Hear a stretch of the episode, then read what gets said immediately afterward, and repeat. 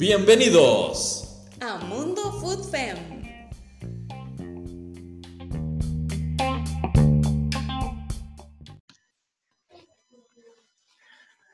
Hola amigos de Mundo Food Fem, es un placer tenerlos en esta oportunidad. Bueno, en el episodio número 6 de esta segunda temporada de este podcast semanal. En esta semana tengo a dos invitados especiales. Primero quiero presentar a Federico Calderón, quien estará pues acompañándonos de vez en cuando en este podcast para dar un poquito de, para refrescar un poco este, este bonito espacio que tenemos eh, acá en Spotify, también en Apple Podcast y ahora también teniendo en YouTube los videos de, de, las diferentes conversaciones. Esta segunda temporada es, mejor dicho, quédate en casa, ¿verdad? Y pues, Federico, bienvenido. ¿Qué tal? A, saludo a todos, a Alan, Carolina, muchas gracias por la invitación y bueno, súper emocionado, realmente algo nuevo, nunca había participado algo así, pero verdad, verdad, gracias por la invitación. Y pues tenemos también acá la compañía de Carolina Venegas, quien es una de las goleadoras históricas del Saprissa Fútbol Femenino, también es una goleadora del fútbol nacional, con más de 120 goles en la máxima categoría y casi con 100 en el Deportivo Saprissa Fútbol Femenino. Carolina, bienvenida. Hola Alan, hola Federico, eh, un placer acompañarlos hoy. Eh, me pueden ver un poquito, ya les dije, con alergia, pero aquí estamos y la verdad este, creo que nos vamos a divertir hoy hablando de todo un poco. Pues sí, este, como saben, bueno, para introducir un poco a Carolina, además de, de la cantidad de goles que tiene en la primera división, ella jugó antes de estar en el Saprissa Fútbol Femenino, estuvo en Arenal Coronado, estuvo en San José, un par de temporadas, luego estuvo en Saprissa Fútbol Femenino, también estuvo en el extranjero con, en Estados Unidos, estuvo también en España y estuvo en Portugal. En España, si mal no recuerdo, era el Madrid, el Madrid Fútbol Femenino, ¿verdad? Madrid CFF, Club de Fútbol Femenino. Sí, ese Madrid es el que está separado totalmente al Real Madrid, ya que el Real Madrid ahora lo obtuvo el, el tacón, ¿verdad? Eh, obtuvo el tacón y a partir de julio será el Real Madrid como tal. Y también estuviste en Sporting Club de Portugal, ¿cierto? Sporting, sí, ese mismo. ese mismo. Pues, este, bueno, para ir iniciando, Carolina, ¿cómo fue que nació ese amor por el fútbol femenino? ¿Cómo, son esos inicios, este, esa infancia? ¿Cómo fue todo ese arranque para terminar siendo la jugadora que sos ahora? Mira, este, de no, o sea, de muy pequeña, yo soy la menor de cuatro, de cuatro, digamos, de matrimonio, somos cuatro, somos dos, dos varones, que son los mayores, y dos mujeres. Mi papá era un fiebre del fútbol, estaba viendo partidos y mejengueando con los amigos y todo esto, ¿verdad? Entonces él nos empezó a llevar a los cuatro. A mi hermano mayor no le gustaba el deporte, al del medio, pues sí, era zurdo, estaba un equipo, eh, yo vivía en San Pablo Heredia, estaba un equipo de ahí, no recuerdo bien, yo era la menor, entonces estaba muy chiquitilla. Y luego era mi hermana la que empezó con la fiebre y mi hermana era como la, como la, como le llaman ahora, la crack del barrio. Entonces todos los chiquillos, yo vivía al frente de un planché, entonces, todos los chiquillos del barrio la llegaban a buscar para, para que fuera a mejenguear al planché. Y entonces yo era como legítima chiquita que sigue la hermana mayor, ¿verdad? Entonces yo todo lo que hacía mi hermana lo quería hacer y ella era como la que me inspiraba a hacer todo. Entonces yo la veía y era buenísima y yo decía, yo quiero ser como mi hermana. Entonces di, por ahí empecé, digamos, que a mejenguear en el barrio, en el planché. Me ponían de portera porque era mala y era muy, y era la más carajilla de todas. Entonces era como, bueno, póngase en el marco. ¿verdad? Y mi papá igual me llevaba con los amigos y como yo era una niña y los, los amigos eran de esa edad, ya eran adultos, me decía como póngase en el marco y a mi hermana la ponían a jugar al campo. Entonces, bueno, por ahí, este, mejenga tras mejenga, eh, en el 2002 me voy, a, me voy con mi familia por cuestiones de trabajo y estabilidad. Mi papá decide eh, que nos vayamos todos a Canadá, vendimos todo y nos fuimos para Canadá. Él tiene un amigo que trabajaba allá, entonces él le recomendó ir a Canadá y trabajar allá, que era una gran oportunidad para su familia. Entonces nos fuimos toda mi familia, después llegó mi abuela, mi tía, mi tío, después llegó toda la familia mi papá, pero nos fuimos para allá y ya estando allá, empecé a jugar futsala en un equipo ya, digamos, de una liga de verdad. Eh, fui mejorando con el tiempo, también crecí, ¿verdad? Ya no había tanta diferencia entre mi hermana y yo, entonces fue futsala, futsala, hasta que como a los 12 años, eh, voy a contar la historia en resumen, yo estaba en una cancha un domingo, sábado, un fin de semana, con mi papá y mi hermana tocando balón en una cancha de un parque y pasó un grupo de muchachos corriendo, señores y muchachos, y nos, o sea, él era, era un latino, ¿verdad? Porque hay de todo, en Canadá hay de todas las culturas que ustedes se pueden imaginar. Entonces era un muchacho de Guatemala que nos dijo, bueno, yo soy entrenador en un club, este, dirijo, no sé, él tiene una categoría que no era la nuestra. Ustedes quieren hacer una prueba, parece que tocan bien el balón. ¿verdad? Entonces nos llevó a hacer una prueba y resulta que este equipo, el que nos llevó, era el equipo como el equipo élite de la ciudad donde vivíamos, que era Montreal.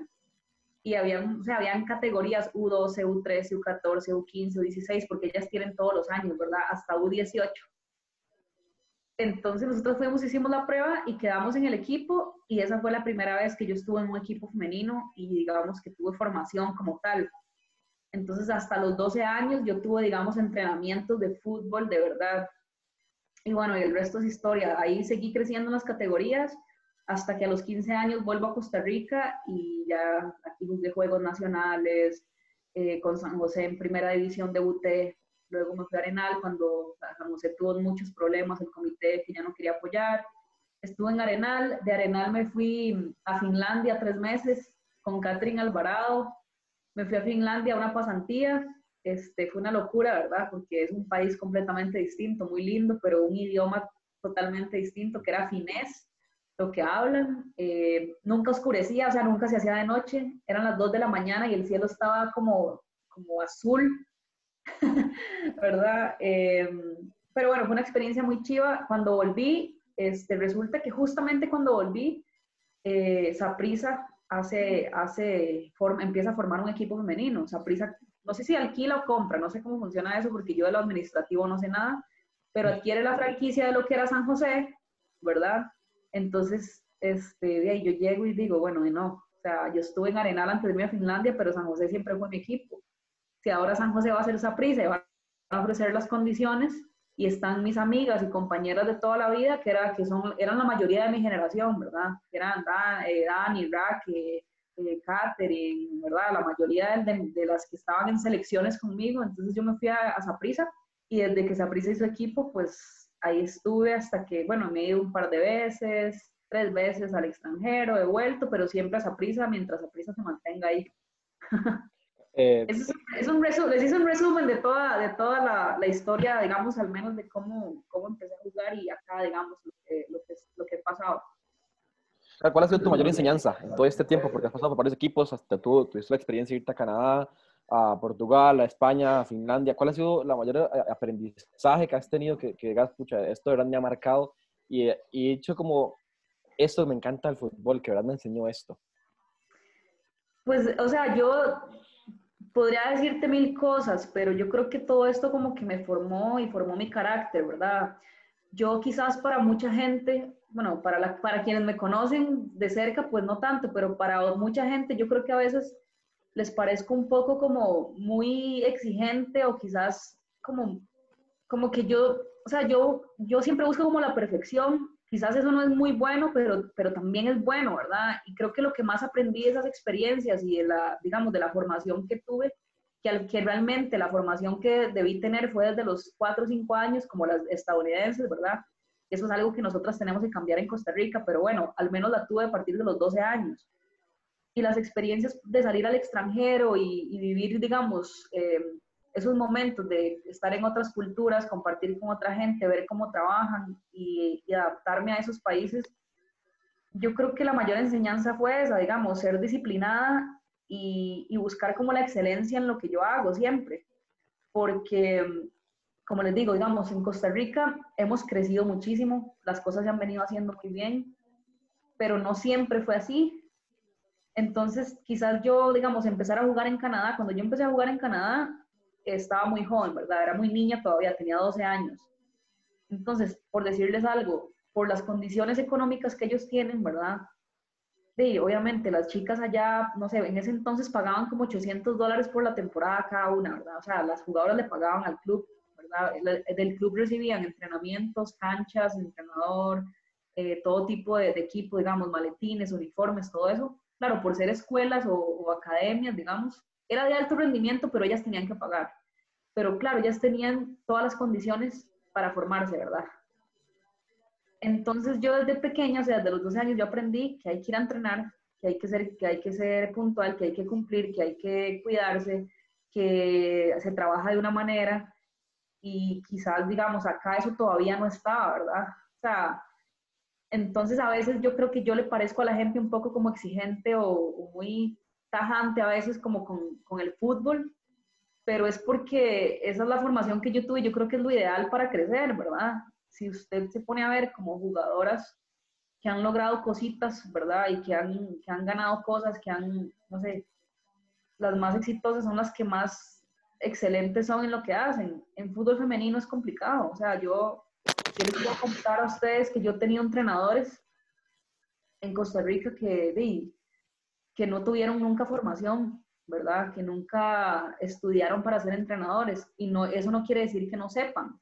Posiblemente sepan algo porque de experiencias tuvieron, pero pero de ahí no, no, no se formaron, digamos, no estudiaron, no sacaron licencias o lo que sea, y, en algún momento te pusieron a hacer cualquier cosa que era contraproducente para uno, ¿verdad? Solo porque ellos no se prepararon para entrenarte. Entonces, o tal vez, no sé, eh, permitieron muchas cosas que no, que no, no te ayudaban a ser disciplinado. Entonces, para mí lo que más me ha ayudado de todas estas experiencias es, es formación. O sea, como he aprendido mucho eh, qué es bueno, qué es malo, cómo me tengo que preparar, cómo no. Y algo que tengo que mencionar, que yo valoro muchísimo, es, em, yo he ido, digamos, fui a España, fui a Portugal, estuve en Estados unos meses, estuve en Finlandia, y el pico muchas veces menosprecia lo que tiene acá en cuanto a profesionales, ¿verdad?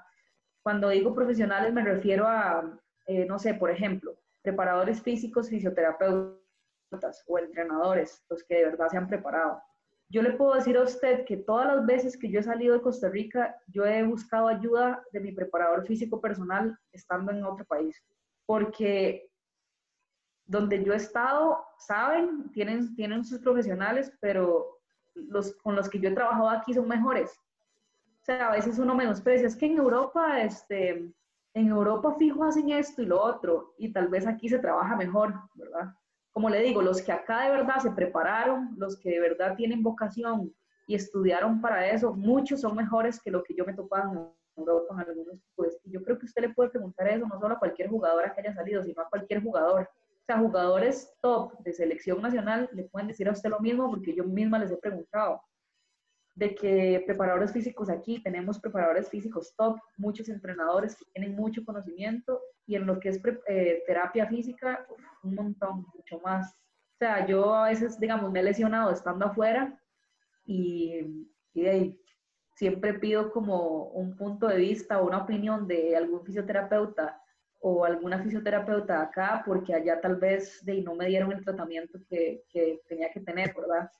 Entonces es un poquito de todo, o sea, las experiencias que he vivido más, fuertes es como más como persona que, que futbolísticas, digamos, el, el, crecimiento. O sea, como futbolista, tal vez, digamos, estar con jugadoras que tuvieron tanta formación y estar en una liga, digamos, de mayor nivel, pues sí, uno crece, pero es más el crecimiento personal porque te toca y estar sola, te toca ser completamente independiente, eh, yo siempre he sido muy independiente, o sea, yo desde muy jovencilla me hacía mis cosas, este, empecé a trabajar y todo, pero tal vez el no tener a nadie a la par de tu familia, de tus amigos, eh, de tener que eh, acostumbrarte a otro idioma, otra cultura, muchas veces por ser pico, porque es la verdad, muchas veces por ser de Costa Rica, no te valoran tanto como si fueras de Brasil o Argentina, o, ¿verdad?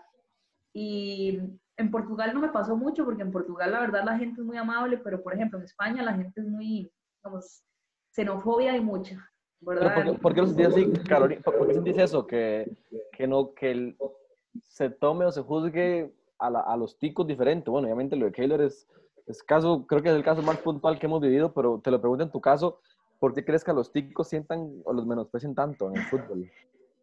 Yo creo que es porque somos un país pequeño y aunque es un país de muy futbolero, por decirlo así, pues la gran hazaña fue Italia 90 y, y, y Brasil. Y, sí, Brasil. Brasil, ¿cierto? sí. sí. fue Brasil. No. Sí, sí fue Brasil. Sí, sí, sí. Sí, Brasil 2014. Que me hacen desmadre. Ajá, entonces, digamos, pero nosotros no somos un país como tan reconocido. De hecho, ahorita usted lo menciona, Keylor. Keylor ha sido, creo que, el jugador que más ha logrado, si no me equivoco. Sí. Y la jugadora que más ha logrado ha sido Shirley, ¿verdad? Y a Shirley le costó, o sea, le costó, a yo, digamos, muchas veces le he preguntado, ¿verdad? Como, cómo, cómo fueron sus inicios en Francia. Y ella pasó por muchas cosas así, donde tuvo que ganarse durante años el respeto de sus compañeras y de la gente. ¿Por qué? Porque Costa Rica es pequeño. Mucha gente no sabe ni dónde está geográficamente. O sea, Pero nos confunden con Puerto Rico. Costa Rica es una isla. Exacto, me han preguntado si Costa Rica es una isla, me han preguntado que si uso taparrabo. Eh, me han preguntado que si solo hay monos. O sea, en España, ¿verdad? Me, me preguntaron que si en Costa Rica existía McDonald's, ¿verdad? O sea, entonces es como que tal vez, digamos, usted dice, yo soy de Costa Rica y, y ellos como, "Y Costa Rica no sé ni dónde está, de fútbol no sé nada de Costa Rica, eh, ¿verdad? Entonces tal vez no es, o sea, yo nunca me sentí realmente menospreciada, pero como que cuesta trabajo que ellos sepan de uno, ¿verdad? Y cuando menciono Brasil, Argentina, por decir un ejemplo, di, es que Brasil es un país que, que exporta jugadores a montones, ¿verdad? Hombres, ¿verdad? Ahorita mujeres últimamente sí, pero antes hombres, entonces claro, el fútbol es así, ¿verdad? Todo el mundo asocia femenino con masculino hasta que realmente se mete en femenino y se da cuenta que las potencias en femenino son distintas al masculino. Pero Total. cuando no saben mucho, asocian brasileños con las brasileñas, sí, toda la vida han sido buenísimas. Pero entonces es, es eso, es como una fama que existe en el fútbol que para el tico yo creo que es más difícil y también yo hablando con otras compañeras de estos temas, digamos, que han salido, ellas me decían también, ma, es que a veces esta gente cree que, di, ma, que uno viene aquí porque se está muriendo de hambre en su país. y no es así. O sea, uno, digamos, ¿verdad? Eh, uno realmente se va o, o lo que sea porque la liga es mejor, la liga a la que uno va, porque quiere vivir esas experiencias, porque Europa es Europa al final, Europa es hermoso, primero que todo, los países de Europa son hermosos y el fútbol es, sí, es mejor, ¿verdad? Pero, pero sí, digamos, nunca me, me sentí, digamos, como humillada así directamente, pero esos comentarios y bromas es como, o sea, como que a mí me daba un colerón, a veces yo, yo les respondía, digamos, igual, yo les, ¿verdad? Les decía alguna tontera y vacilábamos, pero al fin y al cabo te lo dicen como vacilando en serio y no es agradable. ¿verdad? detrás de, Y detrás de, la, de la mentira, ¿eh? Detrás de la broma venía la, la- el dardo, sí, exactamente. Sí, o sea, yo, yo no voy a decir que es más difícil por ser tica, eh, no es más difícil, ¿verdad? Porque si vos sos bueno y si vos te, te dedicas y le pones, di, te ganas las cosas, ¿verdad? Para muestra Keylor, para muestra Shirley, pero sí, sí es complicado con, con o sea, con lo- cómo, cómo puedan creer en vos o no. No sé cómo, no sé, no, no sé cómo te lo... Es un sentir y, y también uno lo ve reflejado como en, en hechos, ¿verdad? Y Keylor. Si Keylor no fuera tico, di. Sí, la verdad sí me, me... ¿A desmotivar o a motivar? A desmotivar, que digamos. A motivar, pa- pa- pues ¿Para no. qué jugar y todos y van a seguir y más a, a, a, a juzgar siempre así por ser tica? Pues no, porque vieras que yo, este, Dino, es más bien como, yo siento que más bien uno se muerde y dice, ¿qué le pasa? O sea, si- o sea, más bien uno como que siente ese orgullo de que, de que, mae, usted no se imagina todo lo que tiene mi país, todo lo que la gente trabaja, todo lo que he trabajado yo para estar acá. Y además también lo que te mencionaba antes de Shirley. Shirley es, es un ejemplo, digamos, para muchos de nosotros porque ella nos contó muchas cosas que ella vivió en Francia al principio. Entonces, cuando yo, digamos, salí del país, yo decía, madre, si esta, si esta jugadora aguantó eso, yo tengo que estar lista para lo que sea y, y tengo que entender que esto es así. O sea, que tal vez el camino es más corto para una persona de otra nacionalidad, pero al final y al, al fin y al cabo, o sea, aunque se haga más largo para mí, yo, yo, yo puedo, ¿verdad? O sea, el que es bueno es bueno, ¿verdad? Las cosas si se hacen bien, se hacen bien. Este, como te digo, tal vez al principio no crean mucho en vos por tu nacionalidad, porque no saben de dónde venís, o no, no como no, no le dan tanto crédito a, no sé, a los logros de la selección en ese momento. Pero no, o sea, desmotivar nunca, Más bien es como al revés, me motivaba mucho que la gente no creyera en uno solo por ser de Costa Rica, ¿me entendés? ¿Cuál de, ¿Cuál de todas esas experiencias es la que te gustaría volver a repetir a nivel internacional? eh, fue pucha, este. Ok, eh, mi lugar favorito para vivir en realidad era Madrid. Porque yo, a mí me gusta mucho, digamos, sí me gusta lo rural y, digamos, montaña, playa, todo eso, o sea, me encanta, yo soy tica, ¿verdad? Pero vieras que esas ciudades así como antiguas pero modernas, es que no sé cómo explicarlo, hay mucha gente, me gusta ver gente, me gusta el movimiento, pero no son un montón como de edificios así, ¿verdad? Este, rascacielos, sino que son como antiguos, como conservados y la moda de allá me gusta mucho, la comida me encanta. Este, entonces como que tal vez la experiencia de Madrid, sí, digamos, España es precioso, me gustaría, pero el, trato de la gente y como... No, hasta el idioma fijo también. Ajá, la amabilidad de la gente en Portugal y también, bueno, Lisboa es hermoso también, es un lugar precioso, es muy parecido a España, lo que pasa es que había costa. Pero la amabilidad de la gente y el calor de la gente me gustó más Portugal, porque era más, era como más alatinado, no sé si me explico. O sea, yo sentía más latino Portugal que España. O sea, había gente como más parecida a nosotros, más así, como más, más gente. Claro, una, pregunta. buena gente. ¿En el fútbol femenino hay respeto a las camisetas? ¿O todo es muy temprano para pensar en eso en fútbol femenino y tal vez se busca más eh, estar bien económicamente? Pues yo sinceramente creo que sí, ¿verdad? No, no exactamente como te digo, en fútbol femenino las mismas potencias no son las mismas que en masculino, pero yo pienso que si hay respeto a las camisetas, eh, en los diferentes países, o sea, en todos los países, en Europa, en Costa Rica, o sea, los que yo he estado y donde tengo compañeras o amigas que de otras elecciones o otros países, todos los países tienen dos o tres equipos que son como los tradicionales y los top donde todas las jugadoras quieren estar, ¿verdad? Obviamente, ¿verdad? Si, si usted se pone, digamos, si hablamos de, no sé, vamos a poner el ejemplo de Costa Rica, eh, Saprisa, la liga, ¿verdad? eh, Daisy, casi que yo pienso que, no sé, ¿cuánto de la población es liguista y? Pues, ¿Cuánto podríamos decir? En fútbol masculino, pues según la última, la última, el según el último censo, digamos, de, del el sapricismo sigue siendo superior al, liguismo, ¿verdad, Federico? Algo así es.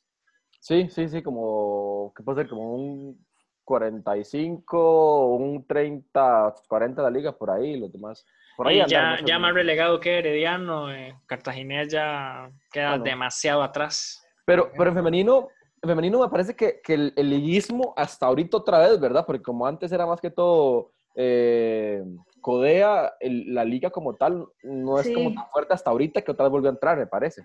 Exacto, sí, pero es que por eso te digo, digamos, como, como, puedes ver, muchas jugadoras ahora que la liga y su equipo femenino les interesa ahora sí la liga, pero Codea no les interesaba tanto. Claro, eso es porque la camisa les jala también, ¿verdad? O sea, no solo las condiciones, sino que la camisa pesa. A pesar de que queda en la eh, misma ciudad, ¿verdad? Eso es, eso es bastante importante. Sí, exacto, solo porque es la liga y es que son años, ¿verdad? Sus abuelos, sus papás, eh, toda su infancia siguiendo un equipo y ahora poder ponerse el escudo del equipo del que siguieron siempre, imagínense, ¿verdad? Entonces, yo pienso que las camisas jalan en fútbol femenino también. ¿Perdón? los clásicos se sienten mucho. O sea, ahora que está otra liga que te decía, se siente como. De ahí, como, eso. Un, partido de fútbol femenino con 17 mil personas, ¿cuándo? Solo en un mundial. Solo en un mundial. Y, o sea, esa, esa final, en esa final yo me di cuenta que, que, que la afición y los colores jalan demasiado. Porque si hubiéramos jugado esa final contra Codea, el estadio no se hubiera llenado así jamás si hubieras llegado, vos, sentís, vos sentís que si hubiesen llegado, vos sientes que hubiesen llegado unas 6.000, tal vez 7.000 personas, pero no la cantidad de llenar el estadio, ¿verdad? Ni siquiera unas 6.000, 7.000. Ah, yo tampoco pensaría, la verdad. en el Saprisa llegaron creo que 6.000 a nuestro partido, el primero. 6.800. Y la mayoría, ajá, y la mayoría eran sapricistas, supongo. Y es porque es el escudo de Saprisa. O sea, el Morera lo llenaron los liguistas porque es la liga. Porque yo recuerdo otros partidos antes y que estaban buenísimos y todo, y, y la gente no se identificaba con el, con el escudo de Codea, se identifica con el escudo de la liga. Sí, eh, recordemos también, ajá, perdón, recordemos también que antes, antes de que incursionara la liga era Saprisa Moravia, entonces los partidos que todo el mundo les atraía a ver era Saprisa Moravia, ¿verdad? Que era el clásico que estaba hasta, hasta el 2019, ¿verdad? Sí, y Moravia se fue haciendo su afición poco a poco, ¿verdad? Y al final sí tenía bastante afición, pero ¿usted cree que si la final hubiera sido Saprisa Moravia o la Liga Moravia, ah, ¿usted cree que si Moravia hubiera pasado a la final contra la Liga, hubiera llegado al estadio 17 mil personas y la mayoría liguistas. Bueno, porque, así no. No. ¿Por qué los liguistas llenaron el estadio? Porque jugaban contra Saprissa y es su archirrival de toda la vida. O sea, porque ellos tenían que, o sea, ellos tienen que ganarle a Saprissa en todo y Saprissa tiene que ganarle a la liga en todo y esa es la rivalidad de toda la vida del, del país y es que siempre va a ser así. Entonces, este, obviamente eso es muy positivo para nosotras, porque al final nos van a apoyar a nosotras, aunque realmente van a apoyar un color y, una, y una, un escudo que han apoyado toda la vida, pero al final al día nos empiezan a conocer, ellos ya, digamos, los liguistas ya empezaron a conocer a las jugadoras, ya, digamos, saben los nombres, ya empiezan a, digamos, apoyarlos en redes sociales. Entonces, al final sí, empezaron a apoyar porque son liguistas, pero ya se están identificando con las jugadoras y eso es crecimiento para nosotras. Claro. Eh, te voy a preguntar, eh, igual, eh, igual sin, sin armar polémica, ahora que se vino, que se fue María Paula Salas y se fue eh, Noelia en su momento para la liga. vos... Eh, no, tranquilo, tranquilo, todo bien. Vos sentís de que, de que hay como si respeto igual como se toma el fútbol masculino? O, o, lo entendés por igual por lo, por lo que te dije antes, por la parte económica? Bueno, yo, bueno, voy a ser lo más sincera posible. Entiendo algunas situaciones y otras eh, no las entiendo, ¿verdad? Porque obviamente hay muchas cosas que no salen, que nosotros lo sabemos muy adentro, ¿verdad? O sea, dentro del camerino, entre nosotros las jugadoras del, digamos, del fútbol femenino, hay muchas cosas que nosotros sabemos que tal vez ustedes no se dieron cuenta, que la prensa no sabe, pero digamos, si alguna se fue porque económicamente este, iba a recibir más o por minutos de juego, no sé, cada quien tiene sus, toma sus decisiones y analiza con qué le sirve más. Yo lo entiendo, ¿verdad? Al final a nosotros también nos ayuda que los equipos se equiparen para que la competencia sea más, más alta, pero en otros casos, este, de no se entiende porque no es ni por más dinero, ni por más minutos, es, no sé, o sea, prefiero no, no referirme porque son, digamos, temas personales, entonces yo realmente las decisiones las respeto eh, de cualquiera que se haya ido. Eh, sí, digamos, les puedo decir que yo, ¿verdad? Yo puedo hablar por mí, no puedo hablar por, por las demás. Eh, yo no, yo soy sapricista, ¿verdad? O sea, soy morada porque, porque me enamoré de esa prisa, por cómo me han tratado, porque desde el 2002 empecé porque hemos ganado cosas juntas, porque soy una de las más viejas del equipo, etcétera, etcétera, etcétera.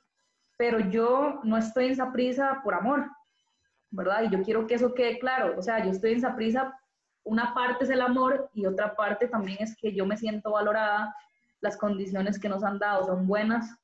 Eh, Saprisa quizás se tardó en competir con los demás equipos, en, digamos, en ofrecer un, este, en llamar a sus jugadoras al final del campeonato este, pero al final eh, creo, creo, ¿verdad? Por otras, por, por, digamos, por otras compañeras que están en otros equipos que han, que han comentado, creo que nosotras estamos muy bien, las que estamos en esa prisa, y creo que valió la pena esperar y sentarnos a hablar con ellos y esperar la propuesta que nos hicieron, porque hoy, hoy, eh, después del virus, toda esta pandemia, el parón todo, yo les puedo decir que esa prisa eh, se ha comportado a la altura. Eh, yo no, o sea, yo sinceramente, yo no voy a defender este, a alguien que menosprecie el fútbol femenino, que no lo respete. Porque así como yo otras veces he salido públicamente a decir que cómo es posible que las luces del estadio y que, ¿verdad? Y como otras de mis compañeras han publicado cosas también, ¿verdad? De otros equipos, ¿verdad? Eh, nosotras estamos en una lucha por el fútbol femenino, nosotras somos pioneras, la mayoría. Entonces, claro, yo, yo defiendo el uniforme de esa prisa, pero al final, si algo está mal en esa prisa y no nos respetan, yo soy la primera que va a salir y decir, suave, esa prisa. O sea, yo, puedo ser muy morada y todo, pero si usted no me respeta, este, chao. O la primera que va a exponer si algo está mal, porque yo no soy solo jugadora de Saprissa, soy jugadora de fútbol femenino en mi país y yo, o sea, es como una lucha de todas, ¿no? los colores no importan. Pero hoy en día yo les puedo decir que la mejor decisión que pude haber tomado fue quedarme en Saprissa y firmar con Saprissa los 18 meses que firmé. Eh, yo creo que con el tiempo, ¿verdad? Y más adelante el tiempo va a hablar más. Yo sé que va a hablar más. Ya hoy, ya el día de hoy nos estamos dando cuenta que, que valió la pena las que nos quedamos y que tal vez otras jugadoras que se fueron eh, se han arrepentido porque ellas mismas lo han externado. No, no todas, no estoy diciendo que todas, pero algunas ya se han arrepentido. Entonces, eh, mucha gente le tiró esa prisa. Eh, en diciembre, en enero, le tiraron muchísimo a prisa. Pero, digamos, los años que esa prisa tiene en primera división no son en vano, ¿verdad? No es nada más, eh, yo agarro un equipo, un equipo, no es nada más que un equipo masculino, agarro un equipo femenino y ya tenemos equipo y ponemos plata. Son muchas cosas, son muchas cosas de logística, de mucho trabajo, mucho mucho camino por recorrer. Y los años que esa prisa tiene en primera edición con femenino ha ido ahí, digamos, el primer año yo recuerdo, siempre lo mencionamos, los uniformes ni siquiera eran de la marca de esa prisa, eran unos uniformes de costurera, eh, no teníamos cuerpo técnico completo, no, no había clínica para terapia, no había fisioterapeuta, muchas cosas, ¿verdad? Y con los años como que hemos tenido un poquito más, un poquito más, un poquito más, este, nombre en tu camisa nunca en la vida, uniforme de entrenamiento no teníamos, o sea, con los años ha ido ahí. Entonces yo creo que los equipos que acaban de entrar, eh, que acaban de adoptar un equipo femenino, apenas se han dado cuenta que las, las cosas no son fáciles, ¿verdad?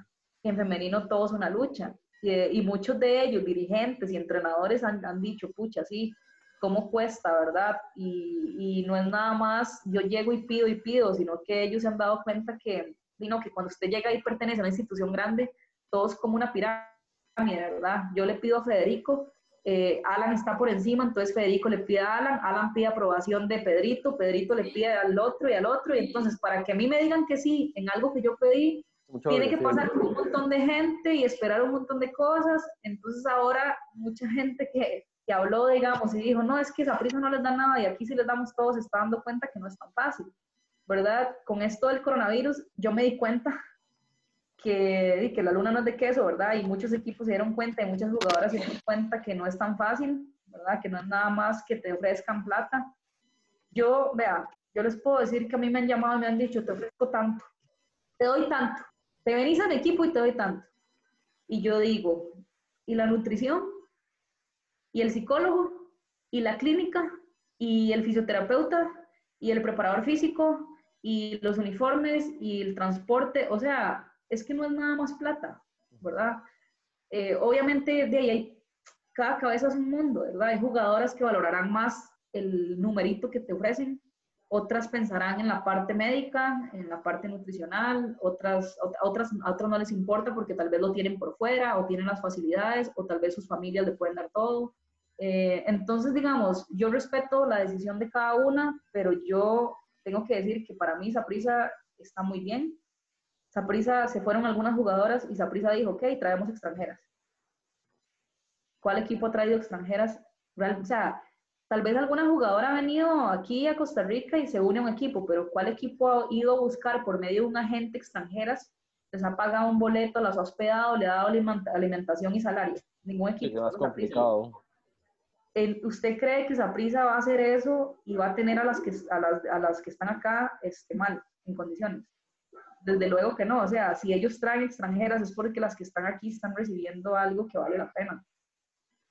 Entonces es un, es un tema, digamos, es mucha tela, ¿verdad? Es un tema de mucho, muy profundo, muy, de, de hablar muchas cosas, pero de, yo no, no me meto, ¿verdad? Yo simplemente voy a defender este, mientras a prisa me respete y me dé mi lugar a mí y a mis compañeras, yo lo voy a defender en la cancha y fuera. Pero yo lo único que les puedo decir es que con el tiempo ustedes se van a dar cuenta que esto no es tan fácil. O sea, no es nada más llegar y armar un equipo, no es nada más llegar y ofrecer dinero. Es trabajo y esos años que tienes a prisa de tener equipo femenino no van a ser en vano. Y por eso yo pienso que le lleva, digamos, un poco de distancia a otros equipos. Claro. Por las experiencias que ya han vivido sin juzgar a, las, a las demás jugadores que se han ido a otros equipos eh, por el dinero y por otras circunstancias, me parece tal vez, por lo que puedo analizar de lo que decís, que el actuar así, de, exigir más, de exigir más que un salario y exigirle al equipo también al propio, en tu caso esa prisa me parece que es lo que puedo hacer o es el camino para, para que el fútbol femenino crezca, porque al final de cuentas, si fuera todo plata, si todo fuera cositas bonitas, no vaya a haber amor, no va a haber pelear, porque si no se pelea por sus vos, una jugadora histórica de peso de equipo, ¿quién lo va a hacer? El equipo, hay muchas, o sea, no, no, solo estoy yo, ¿verdad? Hay varias que son capitanas, varias líderes, ¿verdad? Y peleamos juntas. Em, como te digo, yo, o sea, cada vez que, que, falta algo, cada vez que, mientras sea posible, ¿verdad? O sea, yo quisiera que, que nos dieran muchísimo más. Yo quisiera poder vivir del fútbol, o sea, recibir un salario completo, eh, que me den esto, lo otro, pero, pero yo sé que no es posible, o sea, ahorita no es posible. ¿Por qué? Porque es, es lo que te digo, nosotras somos pioneras. O sea, yo sé que esto va a ir así, como les digo, en, en 2012 teníamos muy poco, en 2013 un poquito más y también nos lo fuimos ganando con los campeonatos que ganamos. Eh, qué sé yo, el año antepasado no teníamos preparador físico, ya el año pasado tuvimos, no teníamos fisioterapeuta propia, ya este año que pasó tuvimos. Entonces las cosas se van ganando, claro, nosotros no, no lo ganamos con resultados, ¿verdad? Eh, algo que pasa, que creo que es algo, eh, es algo actual que está pasando, que eso lo puedo hablar abiertamente, no me, no me preocupa hablarlo, sinceramente, es que eh, las que hemos pasado por las más feas, ¿verdad? Las que hemos este, usado uniformes de hombre, las que hemos eh, entrenado en canchas horribles, las que hemos entrenado en planchets, las que hemos pasado necesidad, digamos, valoramos lo que tenemos ahora. Seguimos exigiendo más, ¿verdad? Conforme nos lo vayamos ganando y esto vaya creciendo, pero pero valoramos lo que tenemos. Ahorita lo que pasa también es que hay muchas chiquillas, ¿verdad? Y yo se los digo a, mis niñas también, porque yo tengo la U17 de esa prisa. Y a muchas de mis compañeras que acaban de subir a primera, que son chicas de 15, 16 años, yo les digo eso. Ellas no vivieron esas, esas etapas tan feas que nosotras vivimos, ¿verdad? Entonces ellas tal vez vienen y quieren exigir un montón y no saben que hay un camino difícil que recorrer y que las cosas se ganan.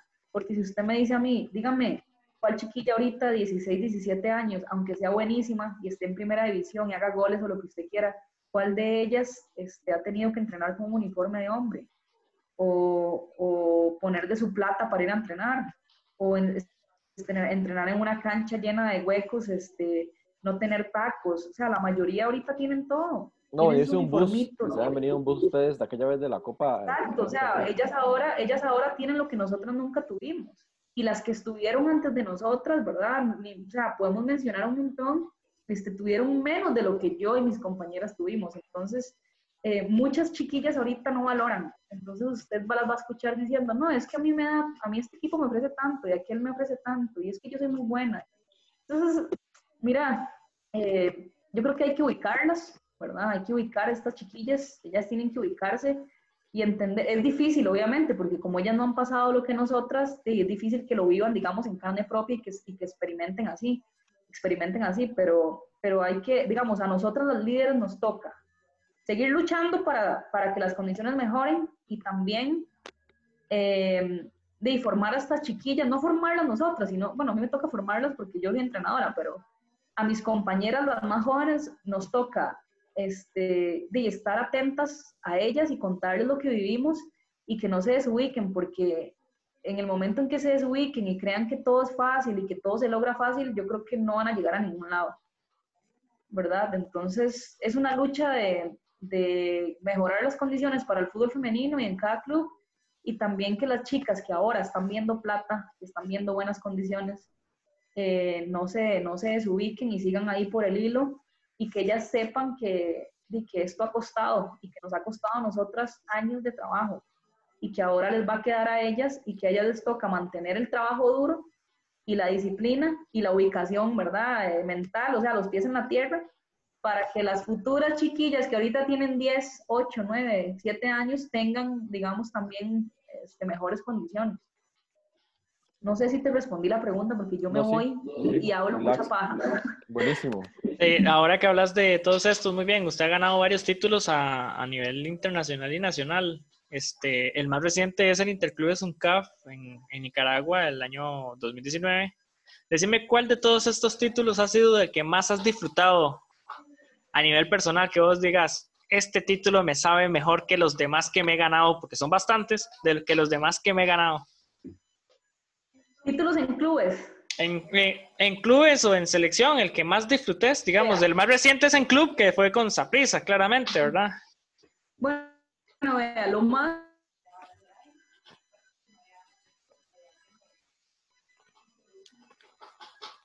Se pegó caro, en ¿verdad? toda mi carrera, lo más así, lo que yo, ¿verdad? Eh, la clasificación, la clasificación a un, mundial, a un mundial, ¿me están escuchando?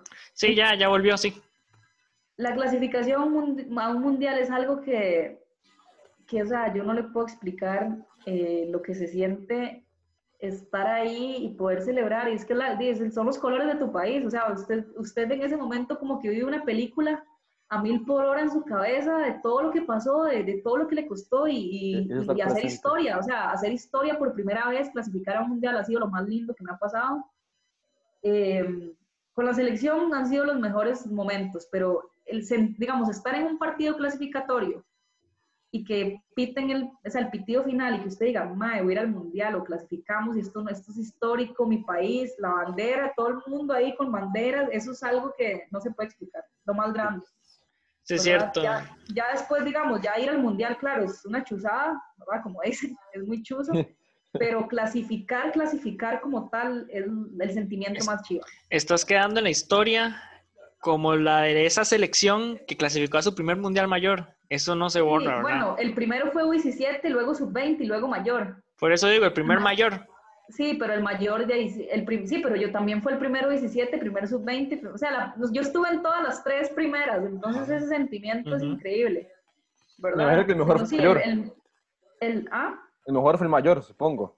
sí, el mejor fue el mayor, claro, porque es muchísimo, ¿verdad? Porque ya es, el nivel es más alto y todo. El sub-20 también fue muy chiva, este, y cuando usted le ponen esa medalla en el, en el cuello y usted ve que dejó fuera, no sé, que dejó fuera a México, a Canadá dos veces, en, en U17 y sub-20, usted dice, ma, es que, es que esto, o sea, esto yo ni soñaba vivirlo, o sea, esto es increíble. Entonces, eso ha sido como el sentimiento más chivo. Y con clubes, em, pucha, con Saprisa varios, ¿verdad? Con Saprisa varios, porque, porque el de Saprisa, desde que empezó, empezó con esta generación que yo les cuento, que era una generación que venía junta desde el Mundial U17, ¿verdad? Eh, se unieron algunas chiquillas, otras grandes, entonces como que éramos un grupo de amigas que habíamos logrado muchas cosas juntas y que estábamos entrando a un club, digamos, de hombres, eh, había mucha rivalidad con Moravia, entonces cuando Saprissa ganaba campeonatos y se los ganaba Moravia era como, pucha, el clásico, ¿verdad? Y, y se viven mucho. Y quizás sí, digamos, con Saprissa el más grande fue el, el, el Interclubes de UNCAF, porque nunca habíamos ido.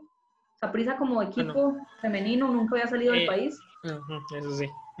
Sí, ya habían estado, ya habían, digamos, ya habían jugado un CAF en 2016, pero había sido acá, cuando fue la, inicio, la edición. Ajá, eh, bueno, pero yo no lo jugué, yo estaba no sé dónde. Sí, las semifinales en 2016 fueron contra Moravia y Moravia les ganó 2 a 1 en ese partido. Sí, entonces digamos, eh, con Saprissa el Interclubes y levantar la copa en otro país y el equipo al que le ganamos era de Nicaragua y estábamos en Nicaragua. Este, es muy, fue muy lindo, ¿verdad? Porque era internacional, muy lindo. Y de- de- luego, fuera de Costa Rica, de, el triplete, digamos, de Copa Liga y Superliga eh, con, con el Sporting, porque la afición del Sporting es muy fiel. Entonces es como que, como que son demasiado locos así por el equipo y entonces en el estadio tienen canciones y hay un himno, entonces de, la gente lo canta y llora y de, a uno se le pega eso y entonces yo digo que yo soy sportinguista para siempre, ¿verdad? Este, y ese año ganamos todo. El Sporting tenía dos, tenía, era el segundo año que Sporting estaba, digamos, como, digamos, Sporting Club de Portugal, hombres, agarró equipo femenino y lo hizo profesional. El primer año jugaron y ganaron, creo que la liga, creo. Y el segundo año que yo estuve, ganamos los tres. Entonces, como que un equipo que apenas está empezando, eh, ganar, digamos, liga, superliga y, y supercopa, y ese año fuimos a Champions League, fase de grupos, entonces como que, como que yo también llegué en un momento muy chido del equipo y la afición de una vez a uno, digamos, yo recuerdo que desde que yo llegué mucha gente me escribía y o la gente iba al estadio y me llevaba bufandas con, mi, con mi cara y cosas así, o sea, eso aquí no pasa, sinceramente, o sea, la gente al estadio, pero digamos, nunca nadie ha hecho una bufanda con mi cara. ¿Entiendes? Entonces, solo los más, los más, solo los más viven eso, o sea, sinceramente los más nada más viven eso, nosotras no. No, acá, apenas, acá apenas, disculpa que, te, que, que, me cole, acá apenas están trabajando en vender camisetas con los apellidos de ustedes, ¿verdad? Ese es apenas el inicio. Y, ajá, y digamos, en Sporting, eh, qué sé yo, digamos, a nosotros nos daban un paquete de fotos de cada una que uno podía firmar y regalar. ¿verdad? Eh, cosas de ya profesional, ¿verdad? Ya muy profesional y la gente llegaba con banderas o como te digo, te daban, te regalaban cosas. Y entonces ahí usted sale el partido y usted dice, madre, qué chiva es el fútbol, ¿verdad? Qué chiva es. Y fotos, imagínate, autógrafos por allá, tal vez, ¿no? ¿Ah? Y fotos, autógrafos. Sí, digamos, sí, sí, sí, un montón. Como le digo, un día me llegaron con una bufanda con mi cara y mi nombre, así. O sea, ¿verdad? Y yo, o sea, obviamente es un detallito, pero para mí, que nunca había vivido algo así, era como, madre, o sea, qué chiva donde estoy, aquí la gente en serio apoya, entonces, y además, lo que les venía contando, nosotras que siempre hemos ido ahí como las, las mártires, sinceramente es así, o sea, siempre hemos ido ahí, las, sí, digamos, las, que sufrieron todo, que, y que nunca había canchas, y que no hay uniformes, y que las olas, y que, o sea, nosotros realmente, perdón, pero la parimos muchos años, entonces, cuando usted llega y, le toca jugar en un estadio de primer nivel y con su uniforme, con su nombre completo, y usted ve todo lo que le, que le manden a hacer espinilleras este, diseñadas a, uno mismo, este, es muy chiva, ¿verdad? Pero, pero sí, más o menos eso. Claro, si te tocara por cualquier circunstancia, es que era que no, retirarte mañana, ¿te sentís satisfecha y decís, o sea, lo que viví, o sea, valió toda la pena y me voy muy feliz de haber jugado fútbol? ¿O siente que aún tal vez te falta algo? De, en realidad, eh, yo siento que falta mucho, o sea, como que quisiera jugar mucho más, pero... Pero por lo que has logrado y todo como tal, en general, por títulos, por lo que has vivido, experiencias en España, en, en España, Portugal, en Finlandia que dijiste, en Estados, que ha ganado títulos con Costa Rica, bueno, que fuiste al Mundial, que, que ganaste títulos con Saprisa. Por todo eso, ¿te sentís ya, que, o sea, soy una ganadora por todo lo que he vivido o mm, falta todavía? La verdad, yo estoy como satisfecha porque, como le digo, siempre nos costó mucho y con tan poco logramos muchas cosas, entonces yo no siento como que me falta esto. Pero sí hay muchas cosas que, como uno todos los años se pone objetivos, ¿verdad? O sea, si yo ahorita no me pusiera un objetivo, estaría siendo una jugadora mediocre y, sin, digamos, sin... jugar por jugar. bueno, no, es que sí, jugar por jugar no, o, por, o como te digo, solo porque bueno, me pagan. O sea, siempre, yo soy muy competitiva, mucho, ¿verdad? Como le digo, a veces la gente, a veces puedo caer mal por eso. Pero yo todos los años me pongo objetivo. Quizás algo que me faltó, que hubiera soñado con hacer, es unos Juegos Olímpicos. Y con Saprisa, digamos, ahorita que es mi club, a mí me gustaría participar en una Conca Champions. Ah, Entonces, este año iba a ser posiblemente el año de prueba de eso. Sí, yo sé. Y digamos, ahorita actualmente, a, corto plazo, eh, ganar con Zaprisa, quedar campeonas. Si ese no fuera mi objetivo, no jugaría, porque no me gustaría estar en un equipo que no tenga una aspiración a ganar el campeonato. Pero digamos, yo sí le puedo decir que estoy satisfecha con lo logrado, pero sí, uno siempre quiere más. Y sí, si no, si no, ¿para qué juega? si te saliera en este momento una oportunidad para irte al extranjero, ¿la tomarías?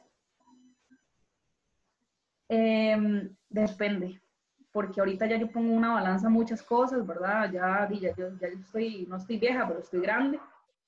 Y ya, digamos, la estabilidad que uno tiene, ya, ya tendría que ser como una muy buena oportunidad y algo como desafiante para uno, para decir, bueno, sí, yo voy a irme a aventurar y no lo descarto, pero ya ahorita yo pienso en otras cosas, digamos, también yo he tenido lesiones graves, entonces ya yo pongo como toda una balanza, digamos, el lugar, cómo será la parte médica, qué objetivos tendrá el equipo, será que va a estar mejor, este, más estable allá que acá. Entonces son cosas que hay que pensar. Pero sí, digamos, eh, me han preguntado eso y sí, de- dependería del lugar y del momento. Eh, bueno, yo trabajo en, en Tigo Sports y este año, bueno, el año pasado que empezamos con la cobertura de- del fútbol femenino, me he dado cuenta he analizado mucho de que las mujeres no se tiran por todo, no fingen faltas. ¿Por qué? O sea, ¿qué, qué hacen diferente a los hombres en ese sentido para que no se tiren por todo? Porque literal, o sea, son rudísimas que las golpean y siguen, siguen como si nada pasaría. Y es que yo creo que, eh, es- lo repito, o sea, a nosotros nos, todo nos ha costado tanto y así que, o sea, las mártires, en serio, nos ha costado tanto que, de que uno simplemente juega como con- demasiada pasión, amor, vea, yo se lo pongo así, ahorita ustedes escuchan que contratos y acuerdos, y que este equipo quiera este, que esto se fue a este, pero eso no pasaba hace dos años, ¿verdad? Y aún, o sea, estamos, nosotros hemos hablado de Saprissa, la Liga, Heredia, qué sé yo, no sé, no hemos mencionado otro equipo, pero hay muchos equipos que ahorita, hay muchas jugadoras que ahorita todavía siguen jugando por amor. De ahí, uno no se cae, no se tira y no llama la atención así, no, porque lo hemos hecho siempre por amor y por pasión, entonces, ¿de qué, de qué valdría, digamos, que a mí me golpeen, no me duele y que yo dé tres vueltas? Sabe, tres vueltas. Gracias a Dios todavía no ha llegado ese problema de, de Neymar acá, al fútbol femenino.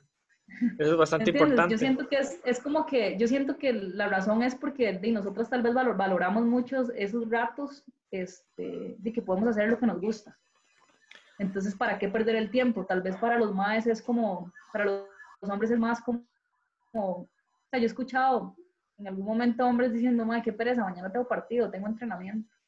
¿verdad? Y porque para ellos es un trabajo. Muchos, digamos, di, eh, no, no vamos a jugar, di, a veces llevan años, ¿verdad? Trabajando en eso y quizás en algún momento les da pereza o así, pero, pero nosotras como que, hemos, o sea, como que uno valora mucho esos momentos y, y, y como el crecimiento que ha tenido, entonces di, no, no le no da para hacer drama. ¿Me entiendes? Tal vez hay, hay muchos más, tal vez había, a veces dicen, ay, qué pereza, hay que jugar, o, o y llevan años haciendo eso y se lo, se lo pagan. O sea, uno cuando, cuando ya se acostumbra a algo, a veces pierde, como que deja de valorar un poco. Entonces, tal vez el hecho de que nosotros valoremos tanto hace que no perdamos el tiempo en esas tonteras y espero que no se vuelva así nunca. Porque Yo- sería una lástima que el fútbol femenino se convierta en eso, la verdad. Yo creo que la- una de las razones por las cuales los jugadores se retiran a cierta edad es porque pierden el amor a- al fútbol. Más que Sí, por vez- algo físico. Ujú. Dicen que a veces se pierde la ilusión y no solo los hombres, o sea, también le puede pasar a las mujeres, pero como ha sido tanto la lucha de nosotras, tal vez por eso nosotras no, no somos así. Tal vez como, como está en un buen momento, digamos, después de todo lo que has dicho que han pasado, que tal vez pase el mejor momento del fútbol femenino nacional, digo, jugar ahorita, imagino que es ser chivísimo, con tanto apoyo que se le han dado, con el apoyo que se le ha dado últimamente y demás. Sí, más bien, o sea, lástima todo esto del, del virus y la pandemia, porque yo sen- este año jugamos dos partidos y yo sentía que este iba a ser, este torneo iba a ser el boom. Sí, Sí. sí. Claro, ¿cuál ha sido la mejor jugadora en Costa Rica con la que has jugado? Esto te pregunto por afuera, pero en Costa Rica. ¿O que has jugado que has visto que vos digas, es que esta es demasiado buena? Adriana Venegas. Se imagina. este, Y, y no diga Shirley porque ahora que vino, o sea, otra persona. eh, Shirley, no puedo decir Shirley. No, No. de aquí Sí, en Costa sí. Rica no. Ah, bueno, que esté en Costa Rica, que no esté en el extranjero. O sea, primero te pregunto por el fútbol nacional, digamos, pero ahora como Shirley recién vino, no quiera que Shirley estuviera incluida. Ah, bueno, que esté, que, o sea, tiene que estar jugando actualmente en Costa Rica. Correcto. Y, y no solo eso, digamos, es que Shirley ha estado, si nos ponemos a analizar, Shirley ha estado muy poco tiempo en el fútbol Ah, nacional. Solo estuvo dos años, luego se fue al extranjero 14 años y volvió un año- eh, unos meses más y se volvió a ir. Entonces no, no puede ser parámetro para poder decir que Carolina Venegas, que tiene más tiempo de jugar, diga que haya jugado con Shirley Cruz, por ejemplo, ¿verdad? Ujú. Pucha, este. De, es que de, ustedes me, Yo, digo yo. No, no, es que digamos. de, yo le podría decir varias, pero todas estaban afuera. Y adentro, pero digamos, usted se ha enfrentado cantidades de veces contra, la, contra los mismos rivales, excepto los que descienden, ¿verdad? Claramente, que esos ya se van. Pero normalmente usted se pone a analizar, y Dimas Escazú tiene 10 años de estar en primera división, Moravia hasta este año ya no está, eh, Coronado ya tiene desde el 2017, bueno, Codea ya no está, ¿verdad? Ahora es Alajuelense. Y la U, o sea, ahora es Sporting, pero la U ya llevaba también ciertos torneos desde 2017 y usted que ha estado en esa prisa, que desde el 2012 está y que ha sido uno de los clubes que, bueno, en el año de su fundación ganó títulos. Si usted me dice jugadores que han pasado por el fútbol nacional, yo le podría decir varias. Si me decís del año pasado, este, una jugadora que nos complicó mucho, la prisa fue Chinchilla, Priscila. Ella nos complicó bastante los partidos, ¿verdad? Eh, es muy buena jugadora y y yo siento que tiene mucho futuro, ¿verdad? Esperemos que lo sepa aprovechar, pero ella sí nos complicó mucho. Si usted me dice a mi gusto, digamos, como, como compañera o que haya jugado, obviamente le voy a decir Shirley, le puedo decir Raquel Rodríguez y le puedo decir Catherine Alvarado.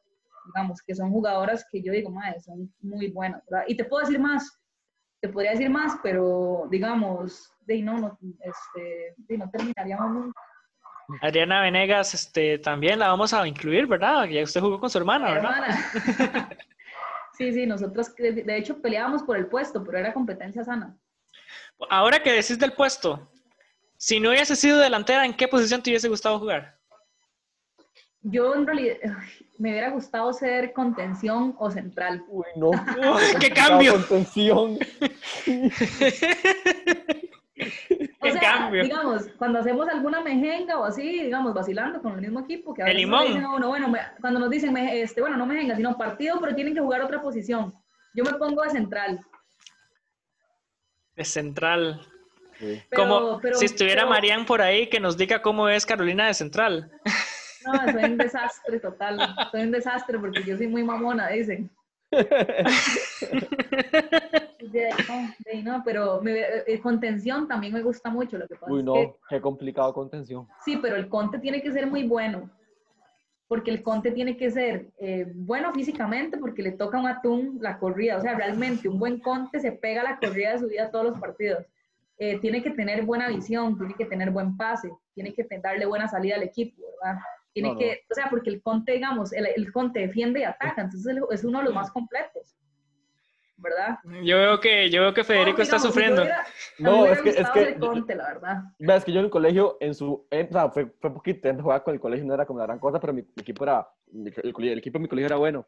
Y jugué de contención, que como tal vez medio año, no, hombre, me perdía porque yo era defensa y un que pasaron de contención, entonces me metía muy atrás y me decía que subiera, entonces estaba muy adelante. Ay, no terrible. No, no, no, no, no. Bueno, yo no puedo dar mucha experiencia en lo que tiene que ser jugando fútbol porque, bueno, primero yo no, nunca fui así un jugador exorbitante, aún soy malo. Carolina me vio jugar con ella en algún, en contra de ella en algún momento y ella sabe que soy un jugador sumamente limitado, por eso no juego fútbol. un ralito, un ralito.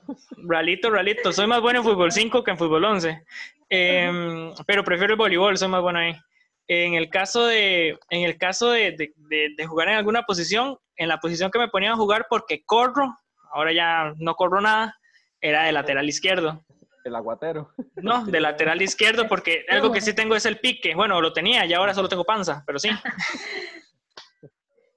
Digamos, ser lateral también, o sea, físicamente y tienen que tener cualidades distintas. No me gustaría ser lateral porque correr y correr y correr Claro. Pero, pero los admiro mucho los laterales, porque la verdad que respeto, se, se, se, matan. Pero sí, Conte creo que es mi, mi, mi, puesto favorito, porque yo he jugado, de, digamos, he jugado de, la, de delantera centro, he jugado de extremo y también he jugado ahí como a media punta. Entonces, no es como que, o sea, ya lo he experimentado.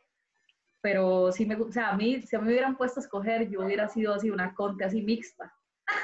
Sí, no, no, tengo las cualidades, no tengo las cualidades de una conte, entonces por eso no puedo ser conte, pero digamos, si yo pudiera convertirme en, otra posición, yo conte. O una central así, muy fina, sí, esas centrales así, tipo Sergio Ramos. Ah, bueno, eh, está bien. Eh, está bien. A, a, mí no me, no me hace mucha gracia, pero bueno, ¿verdad? Digo yo. No me vea la camisa del Barça. Le hubiera dado el ejemplo de Puyol o algo así para que el hombre se sintiera un poquito más identificado, ¿no? Eh. Puyol, Puyol era un jugadorazo. Jugadores extranjeras que vos hayas conocido, que vos digas, wow, conocí a esta jugadora, eh, que hayas jugado con ella igual, que es súper buena. Que haya jugado en contra. Contra O a favor, que, que ya es co- está en cancha Bueno, con vea. persona. La vez pasada me preguntaron eso y yo respondí así muy simple. Todas las de la selección de Estado son buenísimas. Sí, todas, o sea, todos los puestos, digamos, desde la, la portera, centrales, contenciones, laterales, todas ellas son top, entonces son, o sea, de las mejores con las que he jugado, contra las que he jugado. Con, con digamos, de compañeras, este, sí, ya, ¿verdad? Bueno, las primeras que les dije, digamos, Shirley, Catherine, Raque, este, y, y, y muchas, digamos, de acá. Y tal vez fuera, hay una, hay una, hay una jugadora este, que es portuguesa, que es extremo derecho, que mm, ya tiene sus años también. Ella jugó como toda su vida en España, pero o sea, ella es como chiquitita, flaquita, pero yo nunca había visto una jugadora tan rápida, tan desequilibrante. O sea, yo no sé, o sea, es impresionante, ¿verdad? Se llama Ana Borges y, o sea, sí, bueno, si la buscan, pero ella a mí me sorprendió mucho, la verdad. O sea, fue como, yo dije, madre, la mejor extremo que yo he visto en mi vida. De hecho, digamos, hasta podría quitar un extremo de la selección de estados y ponerla a ella, porque es, es otro nivel el- ella. En esa Pero sí. Eh, en esa experiencia, vos has tenido otras experiencias fuera del fútbol. ¿Cómo te, cómo te ha ido en esa experiencia de locución ahí en, en, en cadena radial costarricense? Ah, locutora. Eso me lo tengo muy guardado yo. en realidad yo no soy locutora, yo soy comentarista. Es comentarista Yo no deportiva, estudié- ya porque yo no sabemos, estudié- porque yo no estudié locución, ellos son locutores, yo no. Ya sabemos a qué se va a dedicar Carolina Venegas cuando se retire del No. fútbol. Ella va a ser comentarista deportiva en, radio y televisión, vas a ver. Acordate de mí, Federico. No es, no, no- no es mi objetivo, pero eh, uno nunca sabe. Bueno, no, no creas, a, mí, a mí la locución, o sea, ser narrador de un partido, ese es más de ser periodista es mi sueño. O sea, siempre, siempre soñé con ser, con ser narrador. O sea, siempre, siempre. Narrador. Uf, Pero total. eso, Yo no- eso hay que tener, hay que tener el don, ¿verdad? Bueno, hay que tener Ah, un sí. don o- Full, full. O tener mucha facilidad de palabras, eso es lo más complicado. sí, Sí, pero es- sí. ya, yo no sé tengo cómo hacen. Soy un compañero nuevo del canal que es un año, tiene como 21 años, 20, 21 años. Es el que ganó la voz del gol. Y usted lo ve y habla como uno, o sea, literal, o sea, normal. Y empieza a narrar un partido y tiene ese léxico que uno dice, o sea, lichimado, ¿usted dónde saca tanta vara? O sea, es que uno puede leer, escuchar Se nace, se nace. pero es que es, o sea, dice, se imagina Es que el que esférico, para aquí, que allá, ¿dónde, dónde saca tanta palabra en tan poco tiempo? Ve, Yo no tengo la mes- las mejores experiencias este, siendo narrador. Cuando estaba con la página de, de fútbol en, en redes sociales, este, no la voy a mencionar, este, me tocó en... ¿Por qué? en ¿Por algún- qué no? ¿Por qué no? ¿Por qué no? porque no me pagan la publicidad por decir el nombre. Ah, Eh, Ah, Tener razón, tener razón. en el, en el caso de, de, de Just Soccer, que fue en donde, eh, que fue el- uno de los, este, el proyecto que fundé, o fue con el proyecto que me dio a conocer en fútbol femenino, en este caso, ¿verdad, Carolina? Em, llegó, llegó un momento que no llegaban, ni, de Cinar dejó de transmitir y ya no llegaba nadie a transmitir partidos. Entonces nosotros nos poníamos de acuerdo con los equipos locales, digamos, en este caso Zaprisa, Dimas, sí, XYZ. Y pues yo trataba de invitar a gente que sabe narrar, pero nunca llegaban. Entonces a mí me tocó en varias ocasiones narrar y no son de las mejores experiencias que tenga yo en mi vida, ¿verdad? No, espero no volver a repetir lo que tenga que, que ver con narración porque no, diría que no, rapidito, diría que no. no, no, sí, sueño frustrado. Es algo, es muy chiva, la verdad, los admiro. Los que de verdad lo hacen, lo hacen bien, los admiro, porque es un don eso. Sí, de hecho ese es un don. Este, para ir cerrando, Federico, ¿alguna pregunta que tengas? Claro, sí. eh, dos últimas y súper rápidas, de verdad. Se necesita suerte en el fútbol, aparte de ser buena. En el caso de la delantera 9. Sí, a veces para meter goles hay que tener suerte, sí. Pero no, no, no, pero, para no, yo el sé, extranjero yo, te así. entendí, yo, sí, sí, yo te entendí, estoy jodiendo. Eh, este, pues no, yo siento que es más, es más como eh, trabajo. Yo, digamos, hay, hay momentos en los que sí, a veces la suerte también juega un poco, no sé, este, digamos, situaciones que pasen en los equipos o así, que se abra, digamos, algún puesto o, o que si te dijeron esto antes o después y que te salió una opción después mejor, o sea, como esas cosas que, que no están en el control de uno, pues sí la suerte juega un poco, ¿verdad? O lo de las lesiones también, o sea, a veces no tenés buena suerte y te lesionas y tenías una oportunidad buenísima y te lesionaste, ¿verdad? O alguna jugadora se lesionó y te abrió el campo a vos. Entonces ahí yo siento que la suerte sí juega, pero digamos, como para lograr objetivos o abrirse camino, así, sí, es puro brete, pienso yo, trabajo. Okay. La última... No, no, no, puede haber, digamos, solo suerte, tiene que haber sí, trabajo. total. trabajo. La última, más que todo en Saprisa y en la liga en femenino, ¿se puede dar el caso de que usted, eh, no usted, o sea, alguien sea sapricista por femenino, pero liguista en masculino, o al revés? Sí, sí, sí, claro. De hecho, nosotras hay muchas, ¿verdad? Que, que no son, que digamos, que siempre fueron liguistas y juegan con Saprisa. Eh, de hecho, yo, tengo amigas que tal vez dicen, yo soy liguista en masculino, pero en femenino yo soy sapricista. De ahí sí falla.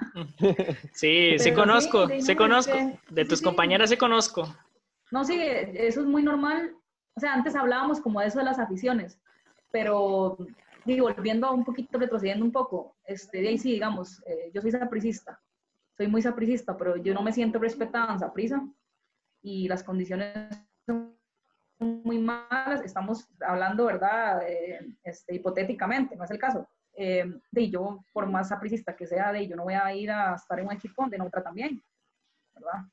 O, este, o, no, o no, no solamente tiene que ser esa la razón, este, no sé, donde entrena a prisa más cerca de mi casa. Y si me queda más cerca, porque todavía nosotros, al no ser profesional, hay muchas cosas que uno pone como en la balanza, digamos, qué tan cerca me quedan los entrenamientos, cuánto recibo para